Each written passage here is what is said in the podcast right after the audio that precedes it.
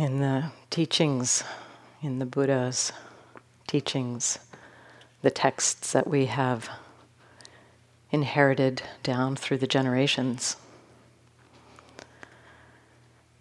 There are many stories of the Buddha speaking to people about how suffering happens, how we get caught, how, we how we struggle, how that happens.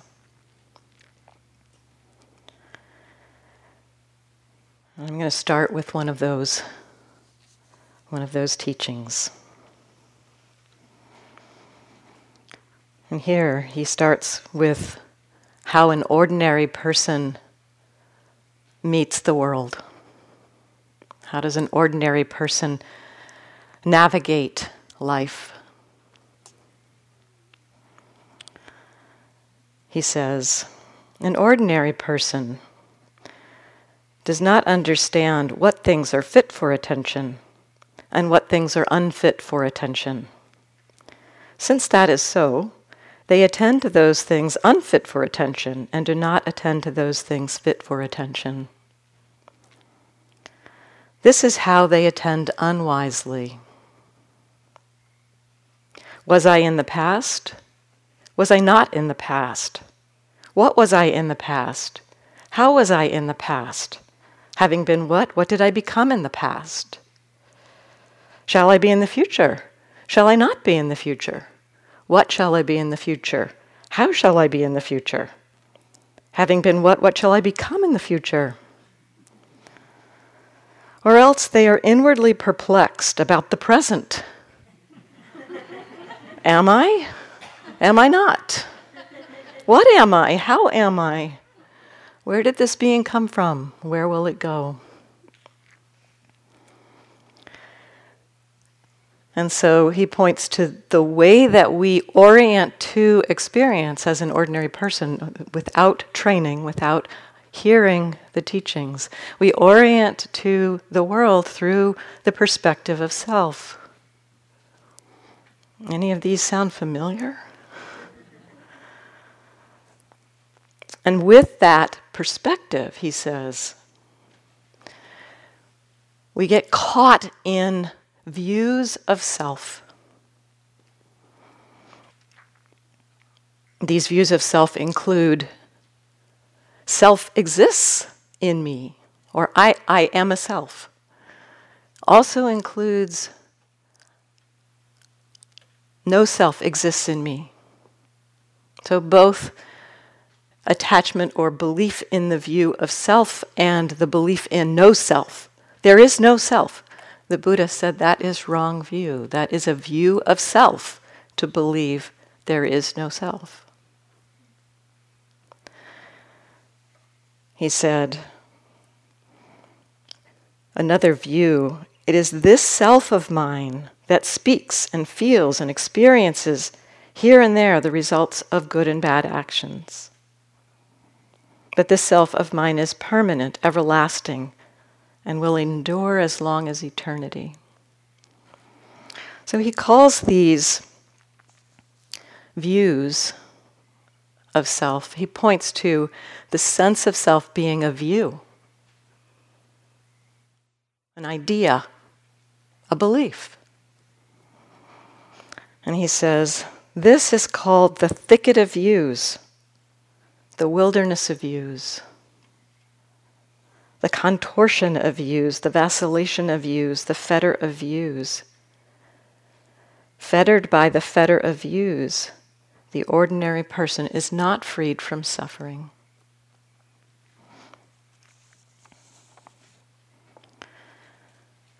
And so, pointing to this, looking at experience through this perspective of self as being a key reason why suffering happens. In another teaching, again pointing to how easy it is for us to get caught by this view, there's a questioner talking to the Buddha. And the Buddha is explaining about experience to this questioner. The questioner's name is Phagguna. And at a certain point in this conversation, the Buddha is talking about the experience of feeling, of pleasant, unpleasant, and neutral. And the questioner says, Venerable Sir, who feels? And the Buddha responds, Not a valid question. I do not say one feels. If I said one feels, in that case, this would be a valid question. But I do not speak thus. If one should ask me, Venerable Sir, with what as condition does feeling come to be? This would be a valid question. To this, the valid answer is with contact as condition, feeling comes to be.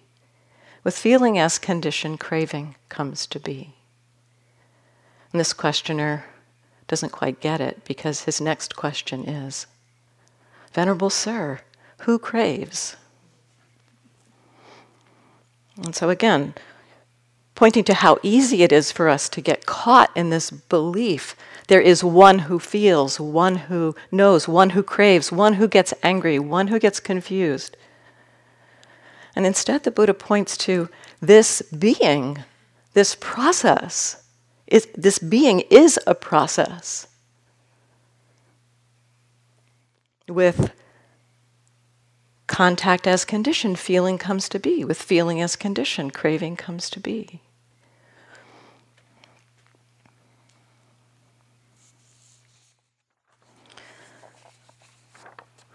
And so, this to me also points to the way we, as um, when we uh, when we have not understood this teaching of not self, and I like this framing of the, the, the term anatta, the term anatta, often translated as no self or, or not self. I like the way um, uh, Thanissaro Bhikkhu translates it as not self because it's, it's the, the, the Buddha clearly said there is no self is wrong view. There is no self is simply another view of self. And so, not self to me evokes basically that what we think of as self is not what we think of it as. It's, it's not what we think of it as. So, it's not self. And what we often take to be self is this conditioned process. We attribute a enduring or a lasting or kind of a sense of stability of something that is seeing, feeling, hearing, knowing, craving, being mindful. We attribute something to this process. And so, misunderstanding this conditioned process as a stable, enduring reality. And so, this is, this is one way that we can begin to kind of maybe go into this teaching of not self to understand what is meant by it. That it's not that the Buddha is saying there's nothing there. He, he clearly points to this process nature of experience. There's this process unfolding and conditions, lawful conditions in the shaping of that process. But there's nothing stable or enduring there.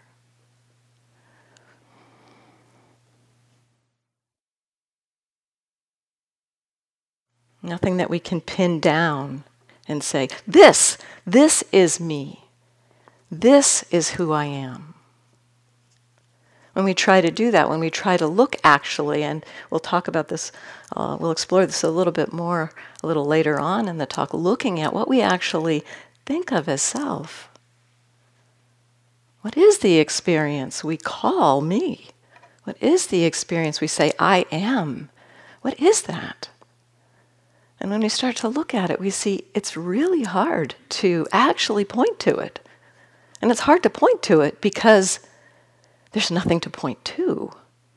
The process nature of experience doesn't lend itself to landing on something and saying, oh, that, that's what the self is. I'd like to um, use an analogy to help us kind of enter into understanding this process nature or this conditioned nature or um, the flux of experience that we sometimes mistake or misunderstand as a self. So, if we think about a rainbow,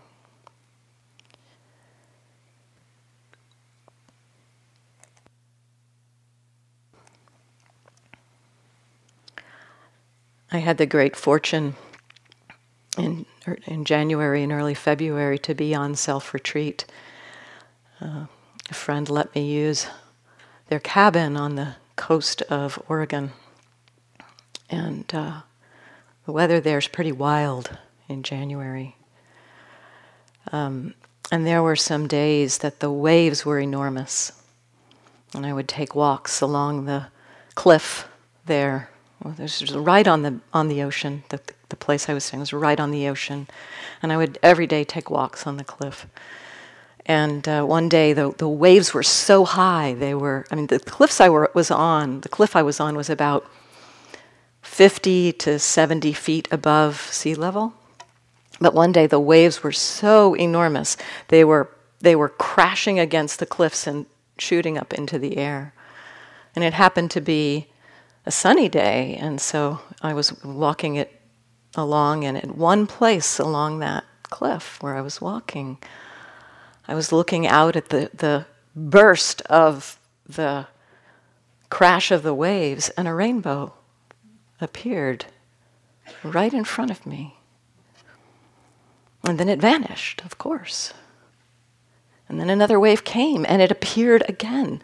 And then there was a mist floating by, and the rainbow kind of appeared and disappeared as that mist floated by.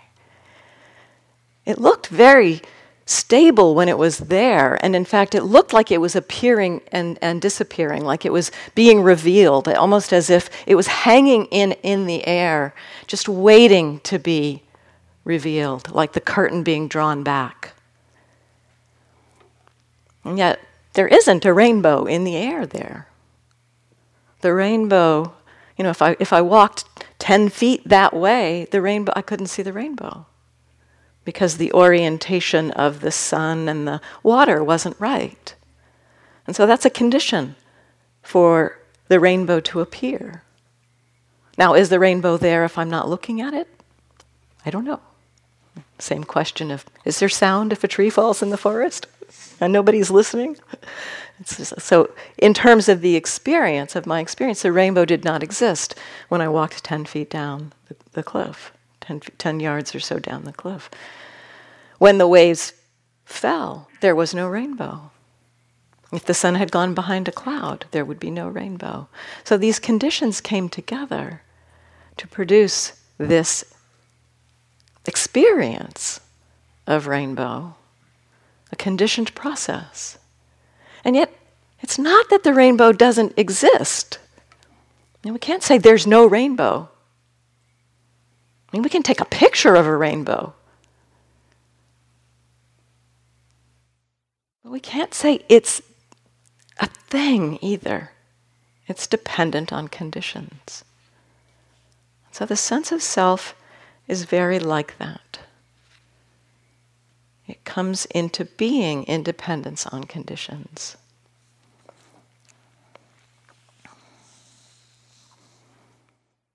The sense of self comes into being in dependence on conditions.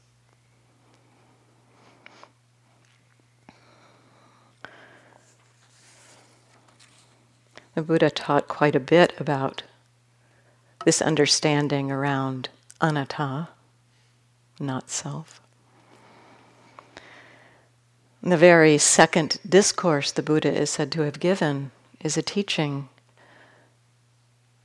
to the five friends. The, I think uh, um, Susie talked about the five friends that he practiced with before he found his own way.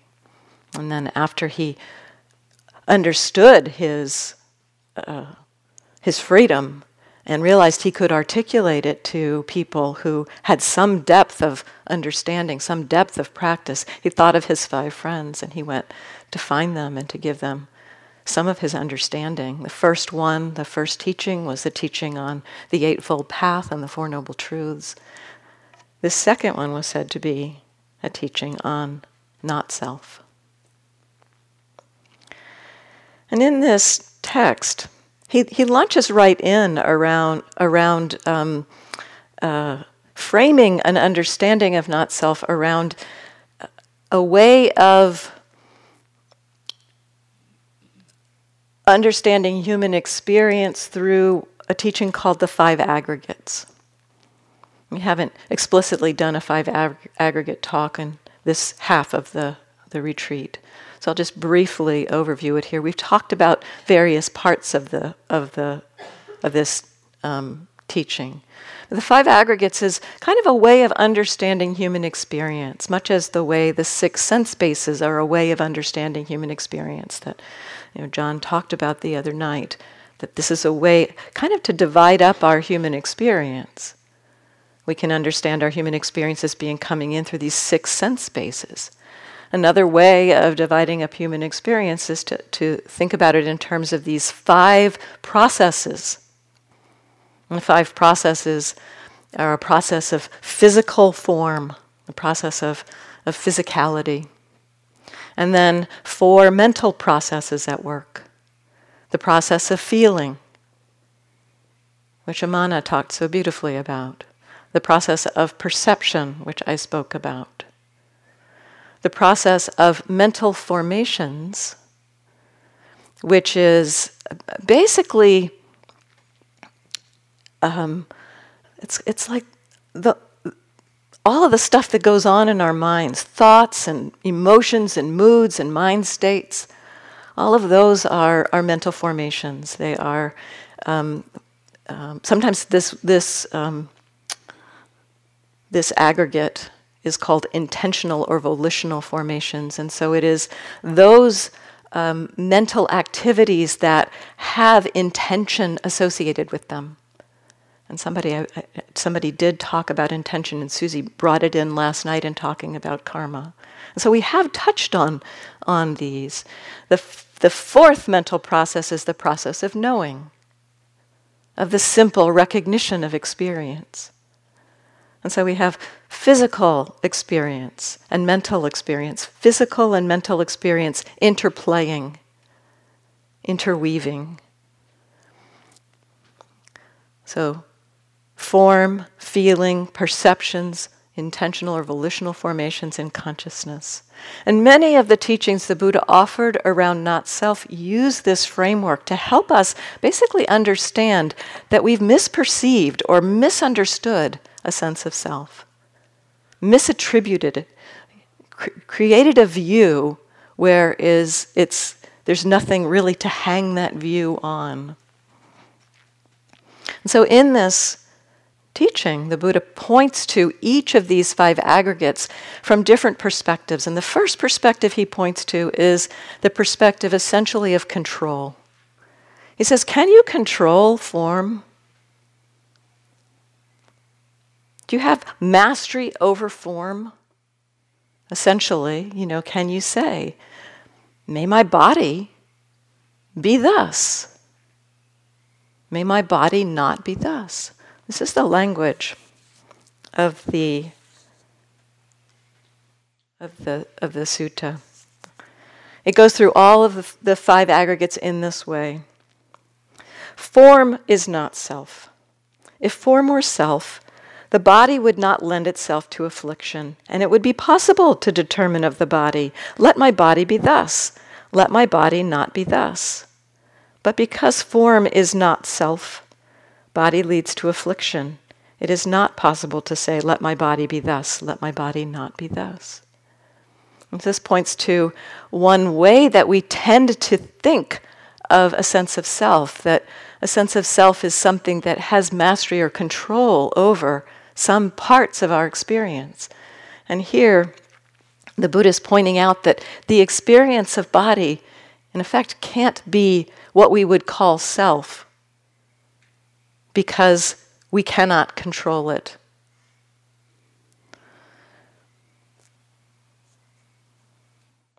We cannot ultimately control it. We cannot fully control it.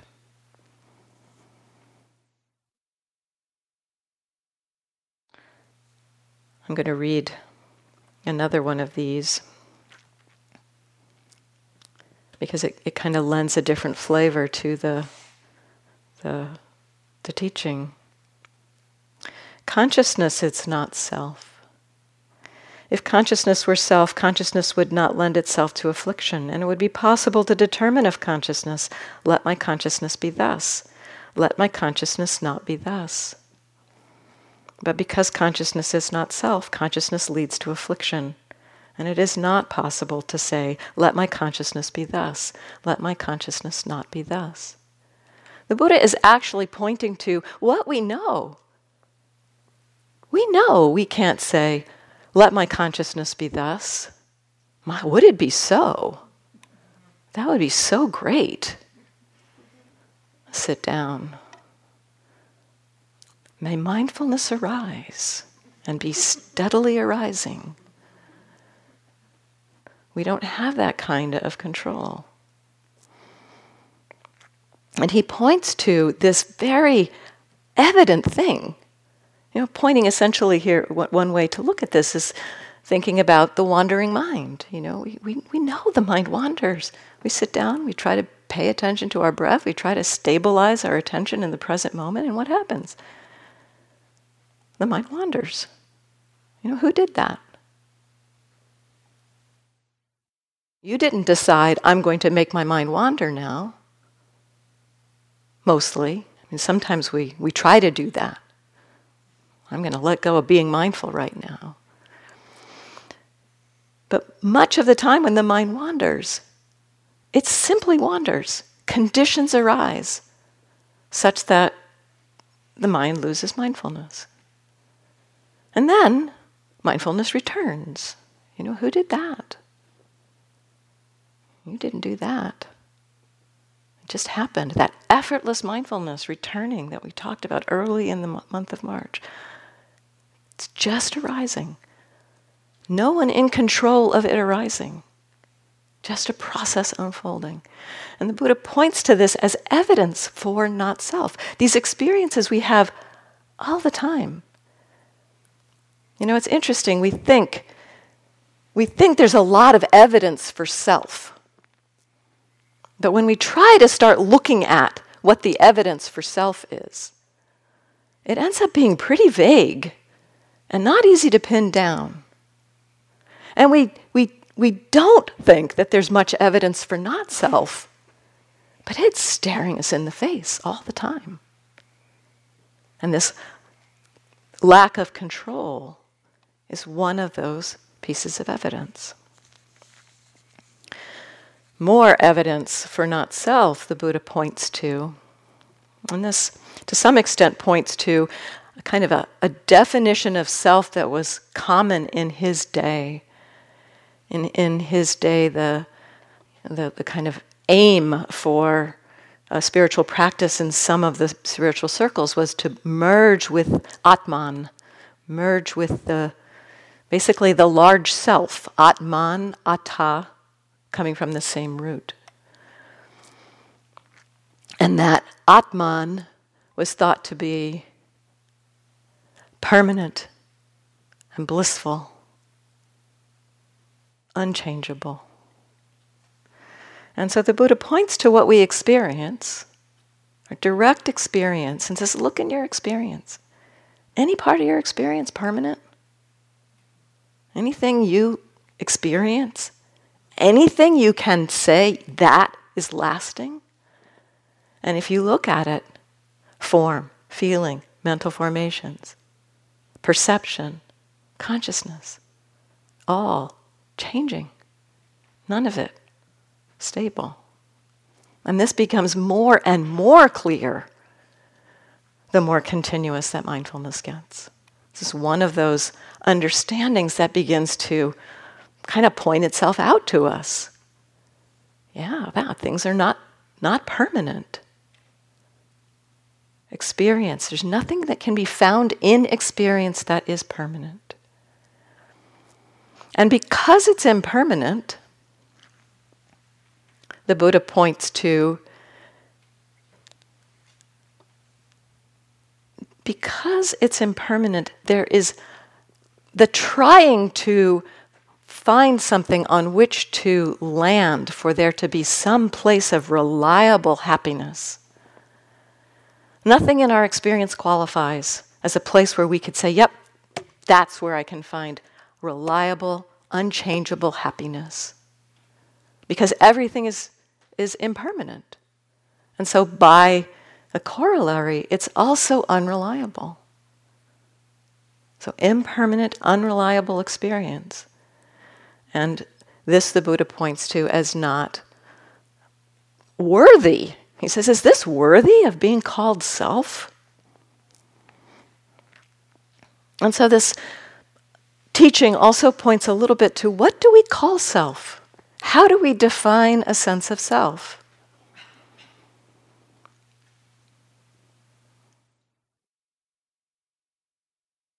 And does it make sense to call it a self?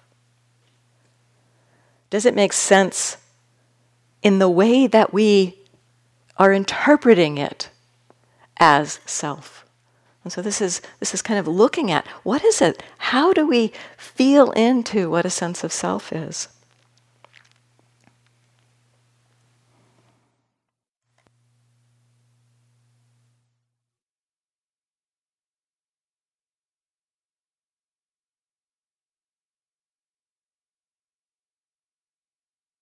And how does our practice, how does the practice of mindfulness, joined with wise intention, wise view, how does this practice help us to not just take this in as a concept? And sometimes even the concept is hard enough to take in. But how does it begin to let us actually understand this non conceptually through direct experience? How can this practice help us to understand the teaching of not self? One of the most direct doorways to this is through this exploration of what feels like a sense of self. What am I calling self? Study what you're calling self. A famous quote by a Zen, Zen master, Dogen. To study the way is to study the self. To study the self is to forget the self. To forget the self is to be enlightened by all things. And so this points to this exploration of what are we calling a sense of self? When a sense of self arises, what, what is that actually? What is that experience? And through that exploration, beginning to understand that what we are calling a sense of self is simply that a process. That there isn't anything stable in there.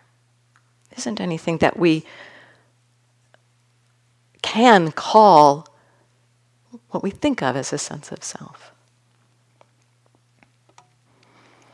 So, getting familiar with what we think of as self experientially. Kind of in, in brief, as we do that, as we explore a sense of self, there might be times, and, and some of you have described noticing this, that you're, you're noticing some sense of self and, and, and it falls apart. And you recognize, wow, that was not who I am. That was not, it was just, it was just an arising. It wasn't who I am. And so sometimes, as, as we explore in our experience the senses of self, we see one disintegrating. And we recognize, wow, no. If that were me, it would still be here. And this is one of the, the senses of self, is a kind of the sense of something that's stable and enduring. And so, looking at experience, some, anything we think is stable and enduring, we look at it long enough, we see it changes. And there's sometimes, too, as we're exploring our experience, that we see a sense of self arising. And again, we see, wow, that came into being. There was a witnessing of seeing this experience coming into being, again, through causes and conditions. And we see, wow, that was a, that was a conditioned process that arose.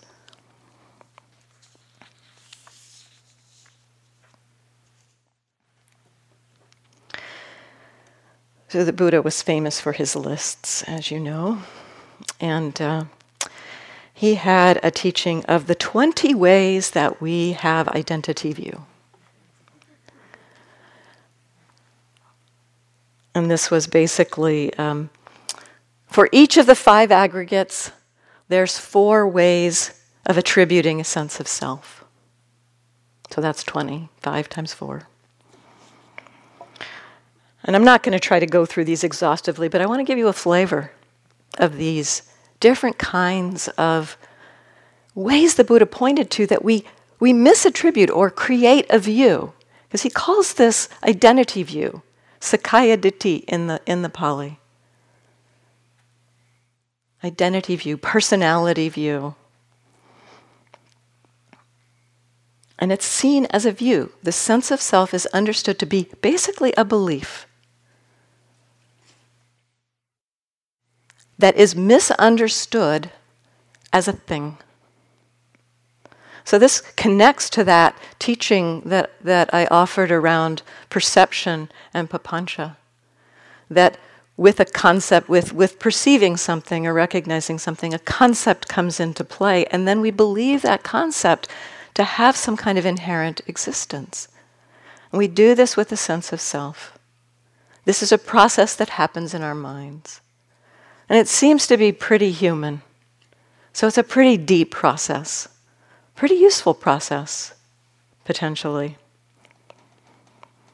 And so the Buddha points to this view as having different flavors. And so one of the flavors is I am something. I am body. I am the body. I am my emotions. I am angry. I am miserable. I am happy. Or we may have an identity around roles, concepts essentially. I'm a mother. I'm a, I'm a parent. I'm, a, I'm a, a sibling. I'm a student. You know, basically, an identification around a concept. Or we may have an identification around being the one that things happen to. I'm the one who feels, I'm the one who knows. And so, this is the first kind of view. And we can hear it almost in our minds at times. I am so angry. Identity view in that form, attributing, kind of equating uh, ourself with the, the feeling. Second form of identity view is possessiveness. Something is mine. Things belong to me. I have a body. I have feelings. I have emotions. And so, as opposed to being those, it's, it's like something bigger that has them. There's another way. And again, we use this language. I have emotions. I have anger. The third kind of identity view is this the Buddha says, I am inside of something. So this one is less familiar to me. The, the main way I, I feel this one is kind of at times feeling like I'm inside the body. That, that you know, some, somehow that, you know, that there's a me sitting, you know, somewhere behind my eyes or something.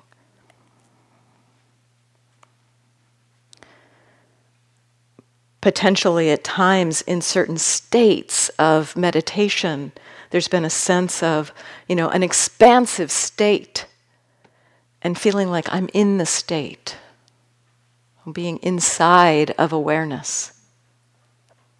Something like that.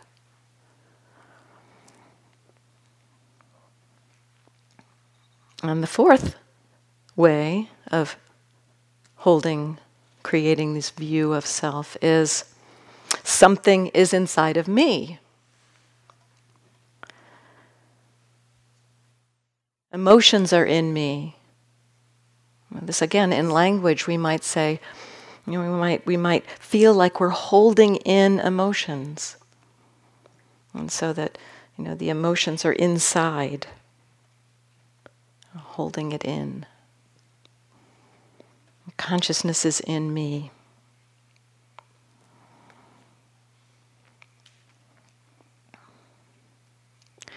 So those are ways the Buddha pointed to. And, and I think we can reflect on the language or you know when our when our thoughts start doing their process, they often reveal how we are identifying. I am so angry.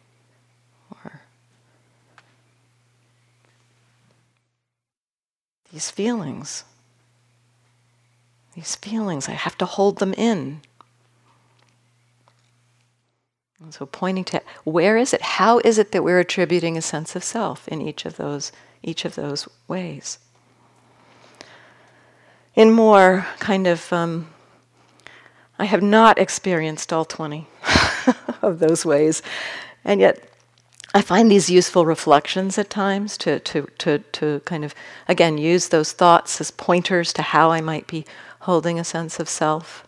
The language in the mind can often point to when we do have a sense of self. The words me, I, mine, those are, those are um, good clues that there's a sense of self going on.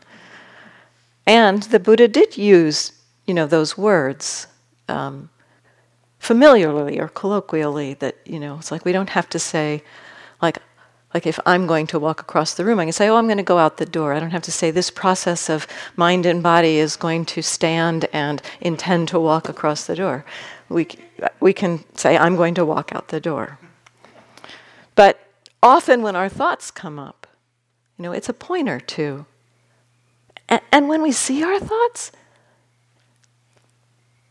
I don't know, some like really large number of them are self referential you know, at least 99% seem to have something to do with me. Or they have something to do with me indirectly because they have something to do with other. This, this, in my experience, is another way that we have a sense of self. It's, an, it's a kind of an indirect way, in a way, but if we are orienting that person there doing that thing, them, they, there. There is a sense of self happening in being separated from that the they, them, there is creating an, an other, something external, and there will be a sense of self. May not be as obvious I mean, what we may be, be seeing or, or recognizing in those thoughts is the, the words they, them. You know, they shouldn't do that. They're thinking this thing about me, or, you know, all of those different thoughts about other. So that's another way that we have a sense of self. So we can notice those kinds of thoughts as well. there's a sense, I think, often with the sense of self, that there's a kind of a solidity somehow, a sense of stability, something continuous that has traveled through life. This is reinforced by memories, by conversations with family about what we did when we were kids. So there's this kind of um, imputing of a, of a stability of a being that has traveled through time. That's another way that we feel the sense of self. This is just more, in my experience, ways that I've, I've seen it. And then a big way that I, I find in my own experience around selfing is around you know, being the one who chooses. You know, I'm the one who decides things. Now that's a that's a that's a main kind of congealing of self. This particular um, exploration, you know, as we start to as we start to look at the sense of self here, when we when mindfulness gets stronger, when mindfulness gets more continuous, we start to see how decisions come to be. We can watch this process. We see, you know, you're sitting in the hall. I might have used this example earlier. You're sitting in the hall and feel a slight pressure in the bladder. That pressure gets stronger, stronger, stronger. Unpleasantness arises. There's the uh, the recognition of needing to relieve the bladder. With that, there's an intention to do that, followed by a whole host of intentions to stand, get up, walk out the door, go to the, the restroom. We can see this unfolding and recognize it's almost like it's just a machine at work. You know, it, it, feels a little spooky sometimes. Like, who made that decision? It was just a process unfolding. And so, the, the witnessing of how choice happens, we can begin to really, that, that can begin to undermine this identification around being the one who chooses, who decides.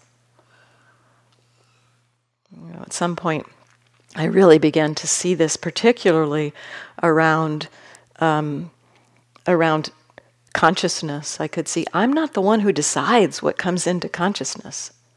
You know, I thought I was. I thought I, I chose what to pay attention to, but then I began to see no, you know, some some process does that. So I could see, wow, I'm not the one doing that. But it sure feels like it's happening to me another form of selfing. I'm the one things happen to. So again, just watching this, seeing what is this sense of self arising, watching the processes around it.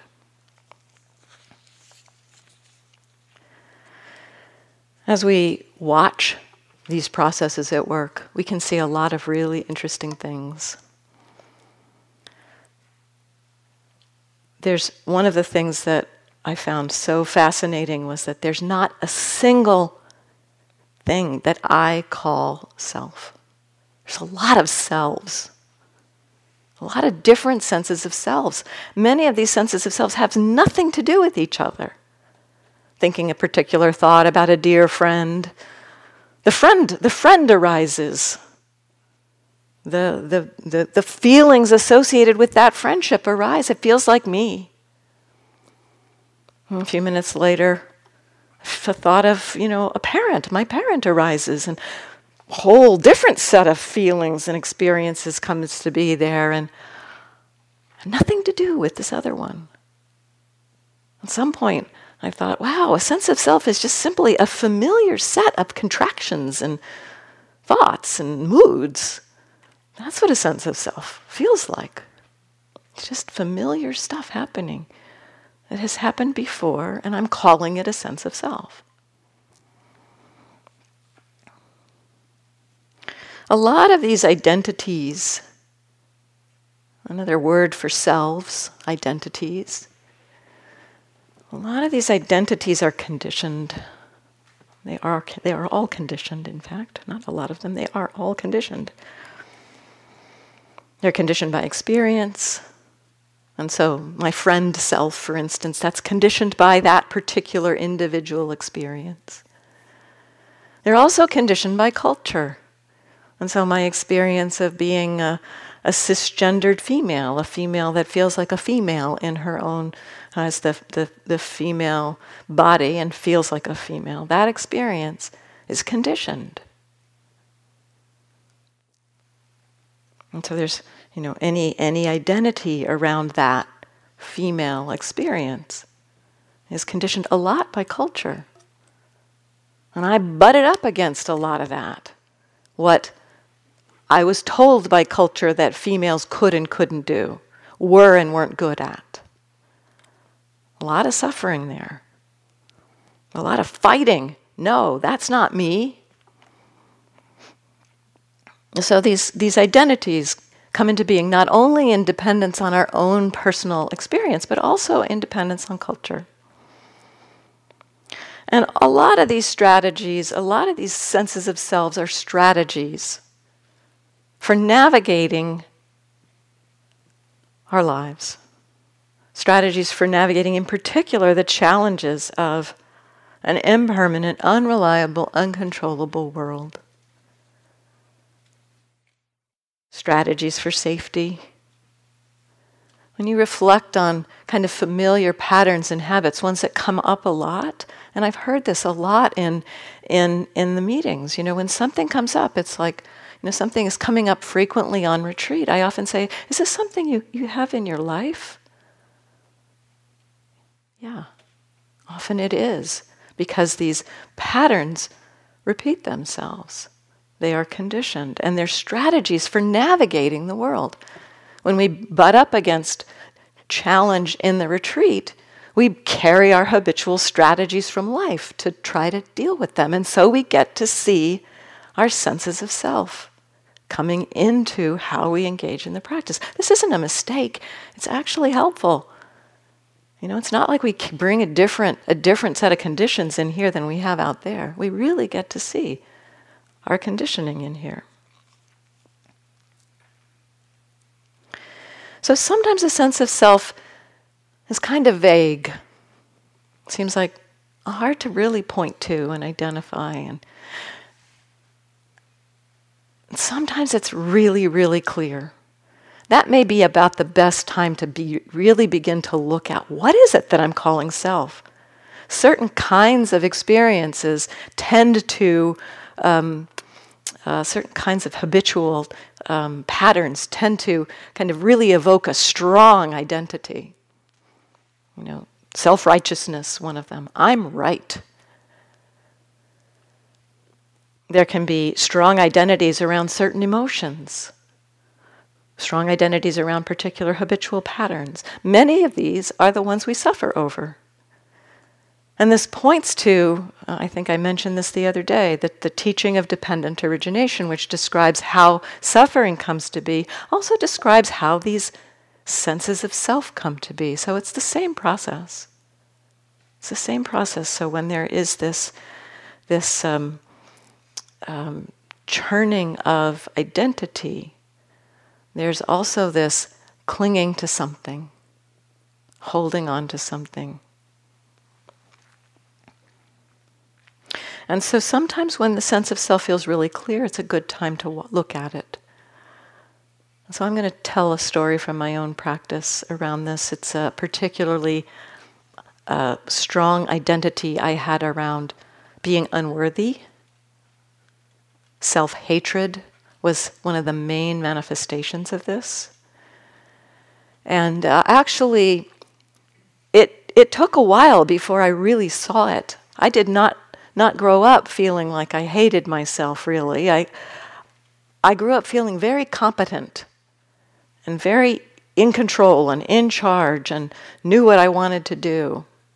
And when I started meditating, I began hearing and, and recognizing these voices in my head. You know, you're a failure. You're no good. You don't do that right. You're a terrible yogi. And there were also ones in there. You're the best yogi in the room.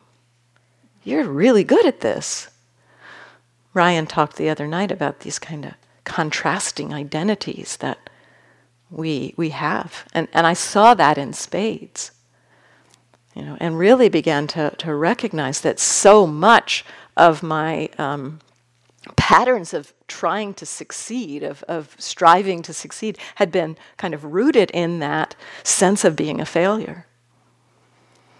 And so when I began to see that it was really hard to feel that, self hatred's a very painful feeling that feels just like you're being annihilated. And so it was a long process to explore this, to watch it, to have the courage to open to it as an arising, to know when I couldn't know it as an arising, when the conditions were not, uh, when my mindfulness wasn't strong enough to really meet it and was going to get sucked into it. Could just, you know. So there's a lot of work around this, a lot of practice, a lot of work one particular three month course, you know, I look back on it and it's kind of like it was my self hatred retreat. I really got to see this pattern over and over and over again. I would have a few days in the middle there where it would be like not there so much. And this points to one of the really useful tools around a pervasive sense of self. Notice when it's not there. And so this was something I did notice. There were days, oh, self hatred is not here that begins to kind of poke holes in the belief in the identity, in the, the really the solidification around this. I am unworthy. I am a failure.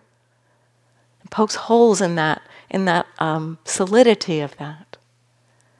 Because we see it's not always there. Really powerful tool for those pervasive identities. And sometimes I could be with the pattern as it arose, and sometimes I would get kind of you know, pulled under, and I just kept kept practicing, kept practicing with it. One evening, um, after a Dharma talk, um, Joseph had given a, a, teaching in the in the hall around uh, pervasive patterns, and he used he he gave a teaching which I will share with you. It was very helpful for me that evening, um, where he said, if there's something that's happening that keeps coming up over and over again. It's really helpful to recognize when it arises, the moment it arises.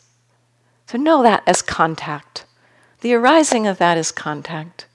And then notice the feeling tone of that arising. And so, as I left the hall that evening, I was remember I was going out the hall at the upper walking room at IMS, walking up the stairs, and the feeling of self hatred just descended. And there was this like, oh,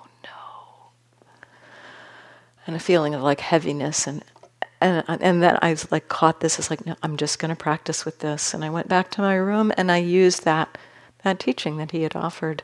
And so as I was sitting there, I was noticing this kind of fluctuation around this sense of self-hatred. It would not be there and it would come in, into being and I would say contact unpleasant. I would note it, just contact unpleasant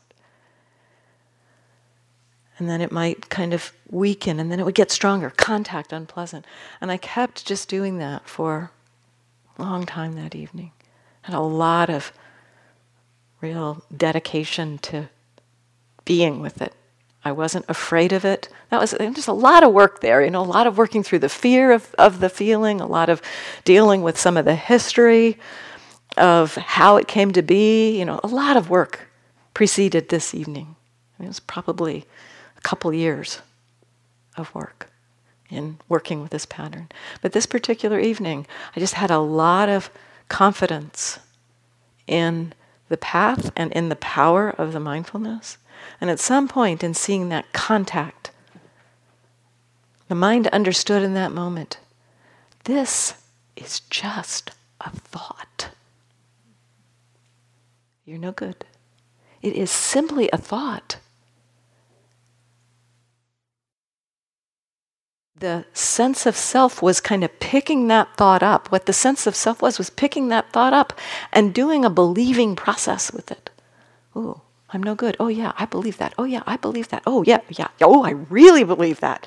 Oh, oh, oh, I believe that. I could see it in that moment of its arising. It's just a thought. And in that moment, the whole thing just like fell apart. And I had a moment in that moment where I thought, oh, never again will I experience that self hatred. And in the next moment, there was wisdom. I said, no, these are the conditions right now. There's the conditions right now to see this. And then that, there was a kind of, what, was so interesting in that moment, it was like there was a shift from self hatred to bliss in just a split second. And then in seeing that, oh no, this is just the conditions now, that bliss shifted to just equanimity. In a moment, in a moment, in a moment. That moment was extremely powerful. I, it, the, the, the pattern, I would say, it still exists. But what seems to be gone is the belief in the thoughts. The thoughts come, but there's not the belief. So it's like, oh yeah, there's that thought. You're failure. Yeah, there's that thought. Very occasionally, I find, in, in particular, it seems to be in deeper states of meditation, sometimes the mind picks it up a little bit. Oh, there it is again. So I have a lot of respect for this pattern. It's like, it's like a big tree got uprooted that night, but there's still the filaments, you know? So I really respect that pattern, really like see those thoughts, see them. So we can study our senses of self. We can get curious about them. Very powerful understanding. That was a powerful, that I described, it was a powerful insight into an identity that not only like shifted that identity, I mean, it changed my life that moment. It's one of the, I don't know, dozen or so moments of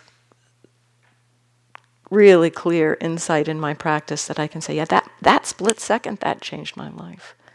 A few of those in my practice. That moment really shifted my life, but it also like gave me a deeper level of understanding about how the sense of self works. So it was, it was, an, it was an understanding into that teaching of not self.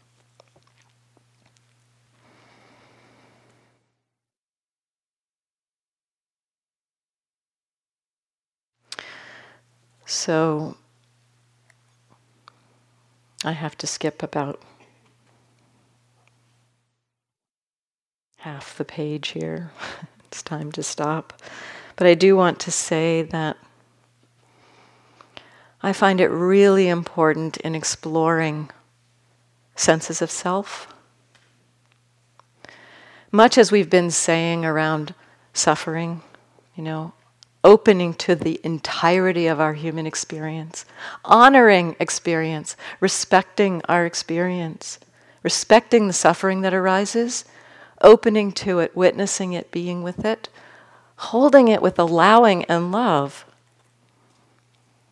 Same thing goes with honoring our identities, honoring our senses of self. They, they have their function, and often they have a very strong, and sometimes we can just like, you know, bow to those identities. It's like, yeah, thank you for, for doing this, like keeping me alive until this point. Because some of our habits and patterns were strategies for how to get through our upbringing. And so it's like, yeah, I see you. And thank you for getting me here. And let's see, you know, can we relate to things in a different way? So, honoring our identities, being aware of them, opening to them, is a form of honoring. It's a form of respect. That very word, respect, means to look again and again to look again, respect what's there.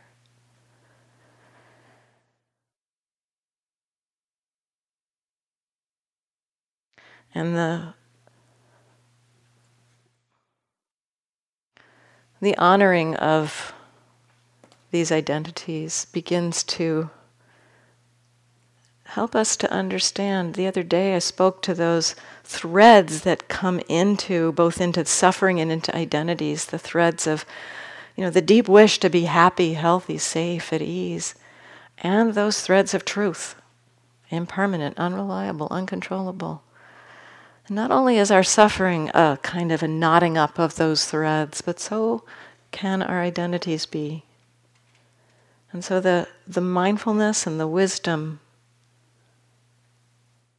begin to help us to understand and, and, and point. It points back to, seeing our identities points back to love, compassion, and truth. When we see through the tangle, the tangle of views, there's love and wisdom to be seen, to be experienced. Let's sit for a, a moment.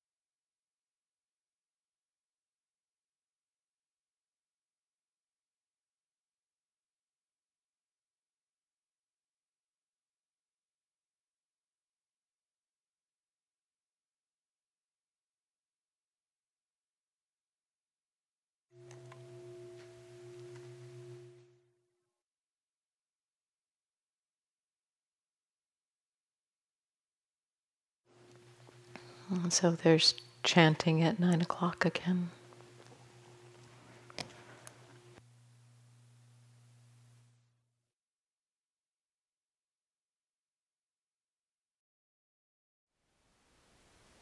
Thank you for listening. To learn how you can support the teachers and Dharma Seed, please visit dharmaseed.org slash donate.